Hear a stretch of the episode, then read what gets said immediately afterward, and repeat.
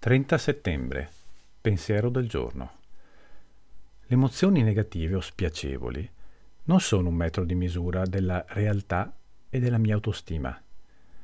Quando ad esempio provo vergogna, non significa che io debba vergognarmi di me stesso.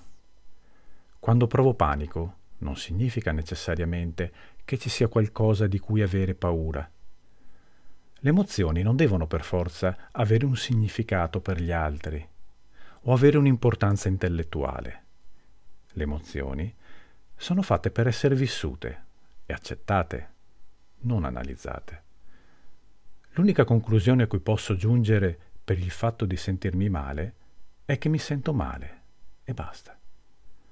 Sto comprendendo che le emozioni non sono né buone né cattive, che le emozioni non fanno di me né una buona né una cattiva persona, che le emozioni sono separate dall'intelletto.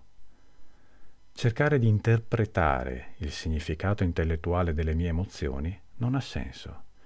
Sarebbe come cavare un ragno dal buco. Meditazione del giorno. Aiutami ad accettare le mie emozioni, senza giudicarle o giudicare me stesso. Oggi ricorderò la migliore strategia nel trattare le mie emozioni negative è semplicemente accettarle.